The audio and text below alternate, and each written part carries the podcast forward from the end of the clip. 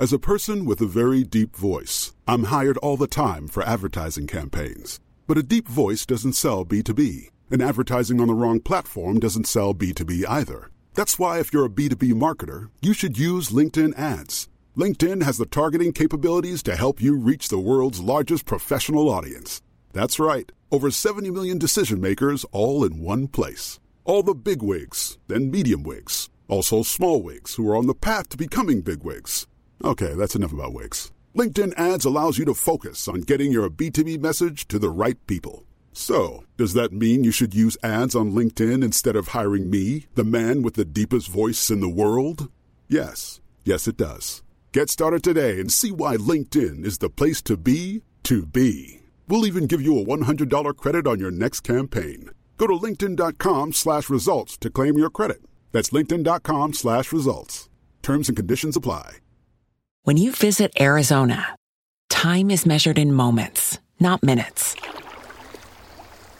Like the moment your work stress disappears as you kayak through the canyons. Or the moment you discover the life changing effects of prickly pear chocolate. But nothing beats the moment you see the Grand Canyon for the very first time. Visit a new state of mind. Learn more at hereyouareaz.com.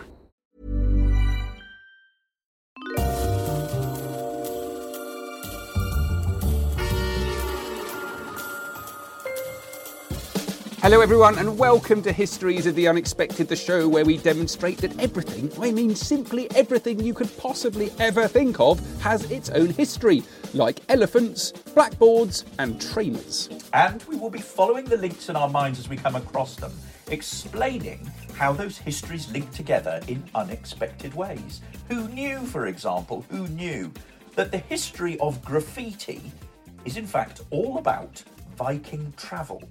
Or that the history of eyes is all about Tudor England being a surveillance state. It spies everywhere. Ooh, lots of people looking and listening. We could do the history of ears as well, couldn't Ooh. we, in that, James? And chopping ears off.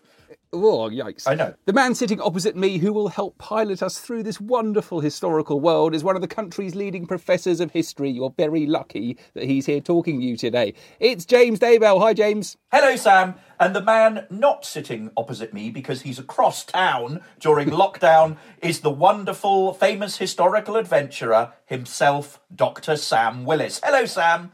Hello, everyone. This is a yet another episode in our special series of homeschooling for kids. I hope you're enjoying them. We're absolutely loving doing them, trying to come up with different topics we can do. And each episode, we take a subject that I bet you don't think has a history, and we what we do is we prove that it does. And today, we're doing the history of presents. It's going to be a good one. James, do you know what the best present you've ever had is? Oh, the best present I've ever had. Do you know? I think it was a train set when Ooh. I was a child, or a I think I, I, got a fort as well, a little toy fort with soldiers, and I I remember that very well. Um, I think as a child, that was probably those were two of my best presents. Yeah, um, actually, I, I have been mulling this over, and my grandfather made me a fort, and that was, I think, one of my best presents. I'm asking you because my birthday was last week, hmm. and I got some really excellent presents. I did know it, but I didn't send you one. Uh, I used the um, excuse of lockdown and the fact so that ha- you never buy me a present. oh, thanks, mate. Um, um, I think my new favourite present is a hammock. I've oh, you hammock. have a hammock? Yeah, yeah, yeah. Oh, what, one that stretches between trees or one that is on a stand? Trees trees, funnily enough. Anyway, Lovely. how do we do this in history? It's actually um, it's worth thinking about. I'll talk about this later, but think about all the presents you've been given in your lives because it'll take you back to a certain moment in your life. But how do we go about thinking about presents in history?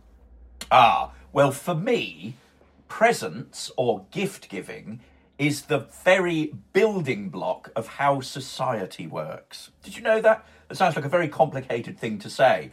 But the giving of a gift is it structures a relationship between two people. And you can take this all the way back to the classical time of, of rome and greece. And you can see it in a book by the writer seneca. And it's a book on benefits. And he talks there about how the fact that when you give something to somebody it's not just an empty gift.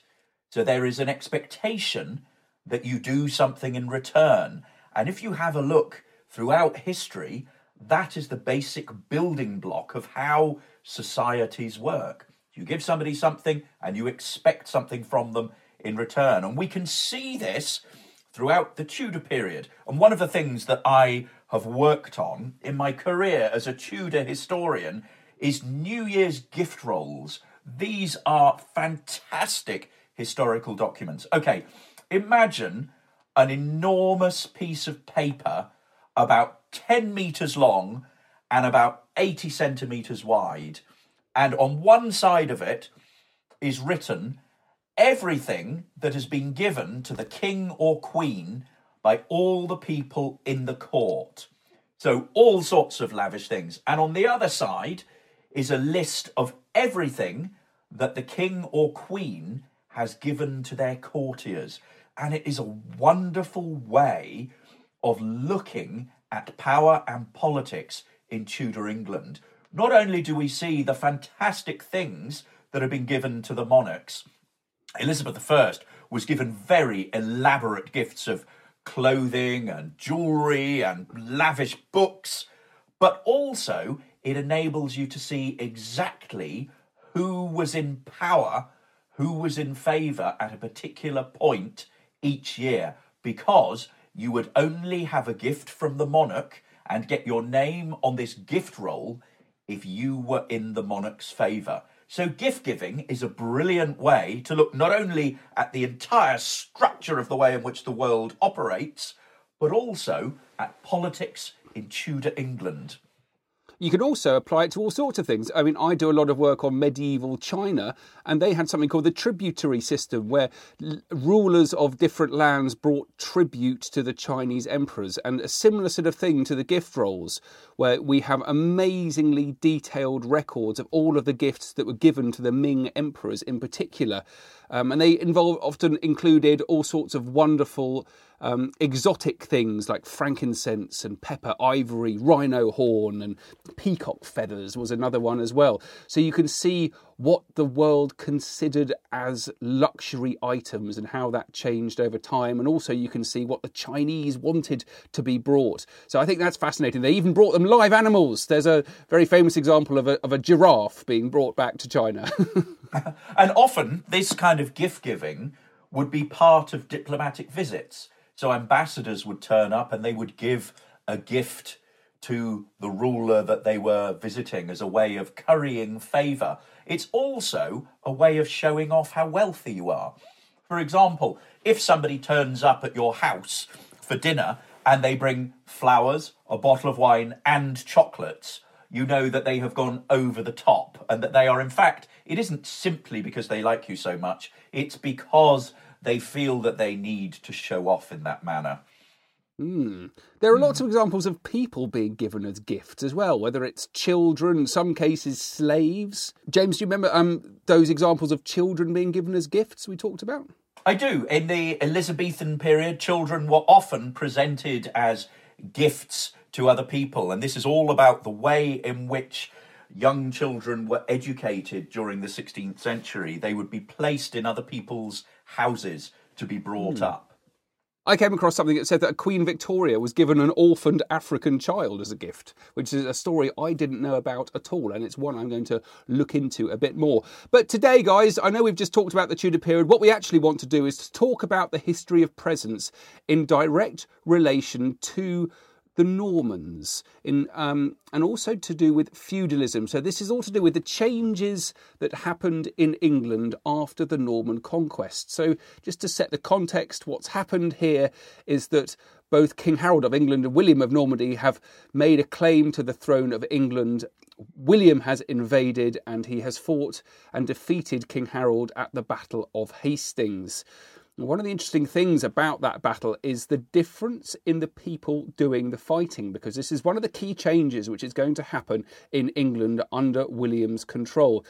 And the key point to know here is that William's army contained knights, knights who had a certain status in society. They had a certain degree of money, they were well trained, and they were well equipped, and crucially, they had horses. Harold's army is a bit different, primarily peasants. Yes, they did have some spears, axes, and swords, but they were also fighting with farm tools like pitchforks. And even Harold's um, a key group of bodyguards that protected him and fought uh, for him. These were known as housecarls. They fought with huge double handed axes, but no horses. So they didn't have this knightly rank of knights. So after the battle, King Harold dies, William takes control. We've done a podcast on the history of show offs, and if you want to explore how the Normans showed off, primarily by building castles all over the country in timber and in stone, then that will help you understand some of the changes that they brought to England. So they bring castles to England. Also, the language of the country changes primarily to French. Um, lots of names changed. They build not only uh, castles, but also churches. But one of the key things that actually happens here that we need to understand and know about in relation to gifts and presents is the way that land ownership changed. So William's crowned king on the on Christmas Day in 1066, and shortly after his coronation, he claims that he now owns all of the land in England. He controls everything. And what he does is he keeps about a fifth, 20% of the land for his own personal use. A quarter of the land, that's a significant amount because it's actually more than he has personally as king. So 25% goes to the church, and that ends up leading to all sorts of conflicts later on in the Middle Ages. But the rest of the land is given as presents to his supporters and those who helped him defeat Harold at the Battle of Hastings. There were 170 of them were made. Now he doesn't just give them this land in with expecting nothing in return. He gives them the land expecting these men, these barons, to provide him with knights, with armed men on horseback for military service whenever he requests it, whenever he needs it. So that goes back to what happened at the Battle of Hastings with William's army utterly defined for the number of knights who are in his army. And he's now created the system which already existed in Normandy of knights, and he's brought it to England. So, to supply these knights, the barons then divide their own land up into smaller units called manors. And the manors are passed on to men who promise to serve as knights for when the king needs them. This creation of knights has its own ceremony, which was very important, with a baron kneeling in front of the king and says, I become your man, then places his hand on the Bible and promises to remain faithful to the king for the rest of his life. And the Baron carries out these similar ceremonies with his own knights. So it's a ceremony that's reproduced down the chain. And by the time this is all finished, when it's all the distribution is finished, there are about 6,000 manors in England. They all vary in size. So William sets up what's known as the knightly class. And just to give you a sense of how important this was and how fundamentally it changed and for how long, I've got a couple of primary sources here. This one is from Walter of Guisborough. It's a chronicle written in 1310, so it's 244 years after the land is all divided up by into William's supporters. Earl Warenne was called before the king's judges. The judges asked to see his warrant. That means documents proving he owns the land. He produces instead an ancient and rusty sword and said, Look at this, my lords, this is my warrant. For my ancestors came with William and conquered their lands with the sword, and by the sword I will defend them from anyone intending to seize them. The king did not conquer and subject the land by himself, but our forebears were sharers and partners with him. It's a fascinating document. Remember, 244 years after the Norman conquest, and still the memory memory is alive of those who fought with William and who were then rewarded for it. And this other source is by the famous poet Geoffrey Chaucer and it's called The Knight Squire. It was written in 1395. This is 329 years after the Norman conquest, and it talks about knights, and it makes you realise just how important they had come to English society. With curly locks, as if they had been pressed, he was some twenty years of age, I guessed. In stature he was of a moderate length, with wonderful agility and strength. He'd seen some service with the cavalry in Flanders and Artois and Picardy.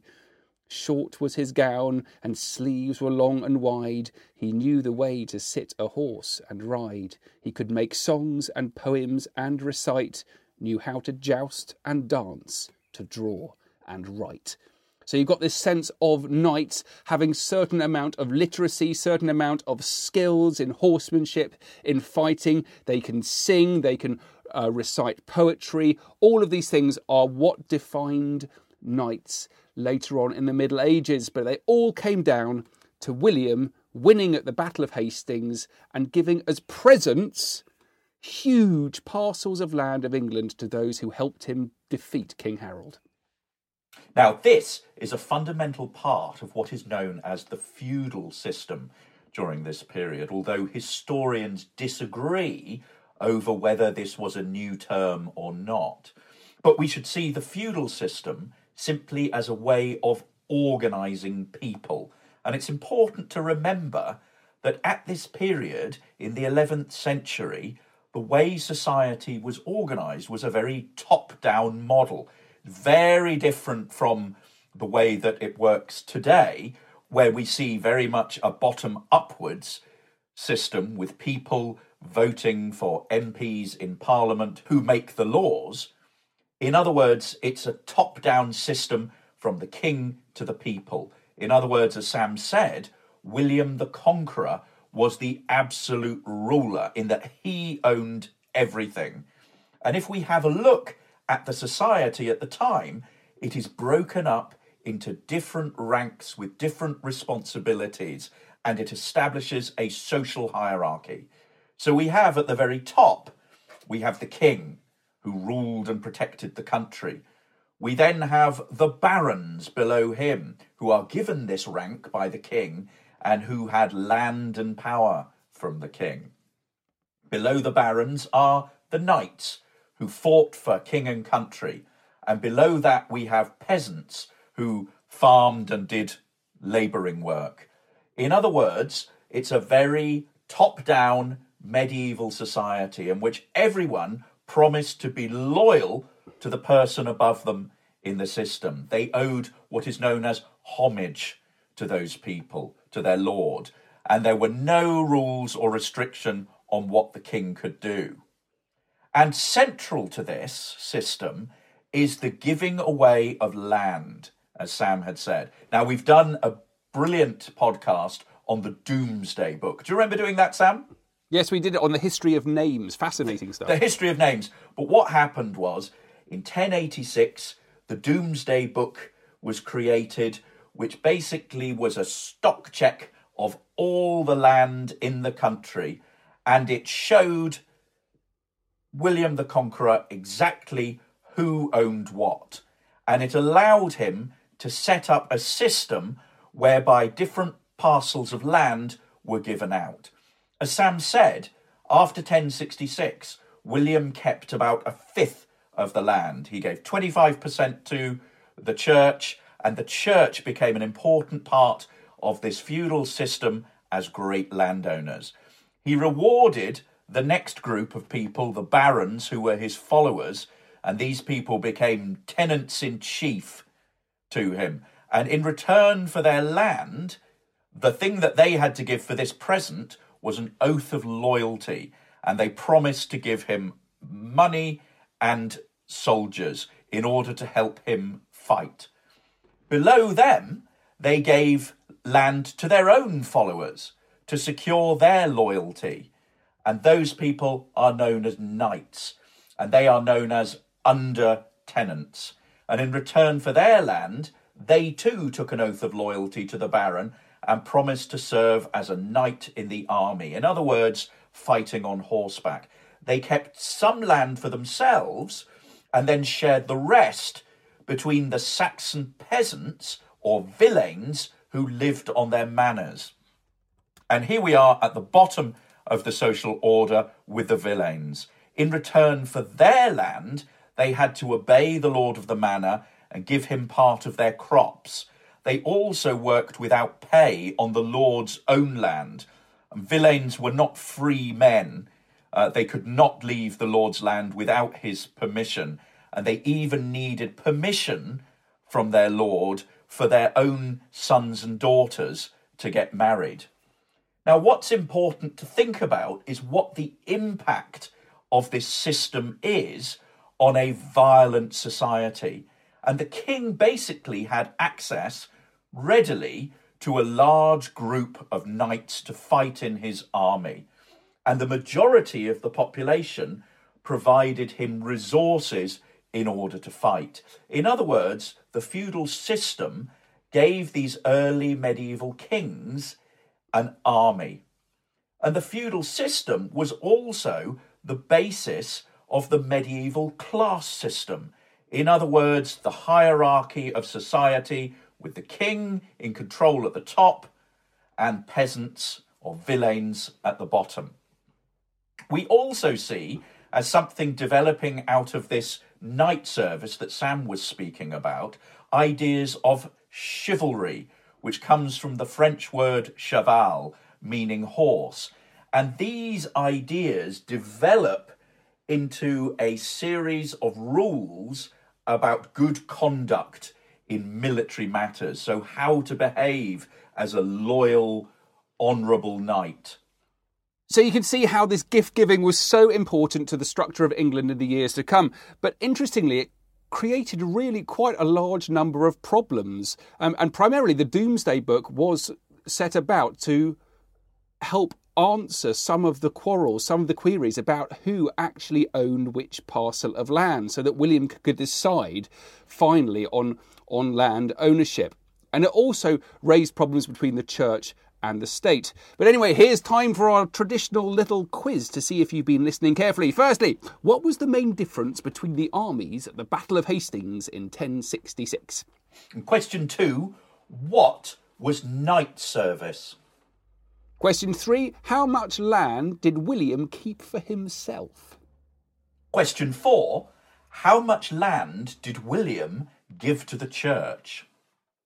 Question five What was the name of the English writer who wrote about knights in 1395? And finally, which group of people were at the bottom of society in medieval England? So there you go. There's your little quiz. You've got to go back and listen again if you can't answer them all. And we've also got a few tasks for you actually today. I'm quite inspired by these. I'd like you first of all to make a list of your favourite presents and see if you can write down the presents that you got and also the date you received them. It's a little exercise. It'll help you think about your own history in relation to being given presents. Okay, I have another one. I want you to think of six to ten different people in today's society. For example, teacher, doctor, lawyer, factory worker, history professor. Now, place them all in order with the most important at the top and the least important at the bottom. And you might want to compare this with a friend. Now, of course, the top begins with a history professor as we all know. That's very good, but it all raises some very interesting questions. What, who's more important? Is it someone who can mend electricity in your house, or is it someone who passes and keeps the law? Gosh, a whole nest of things to think about there, James. Um, do please check out historiesoftheunexpected.com. Come and find us on social media. We're on Facebook, we're on Twitter, we're on Instagram. Come and make friends. We'd love to meet every single one of you. We've got more coming. Thank you so much for listening, guys, and we'll be with you soon. Bye. Bye.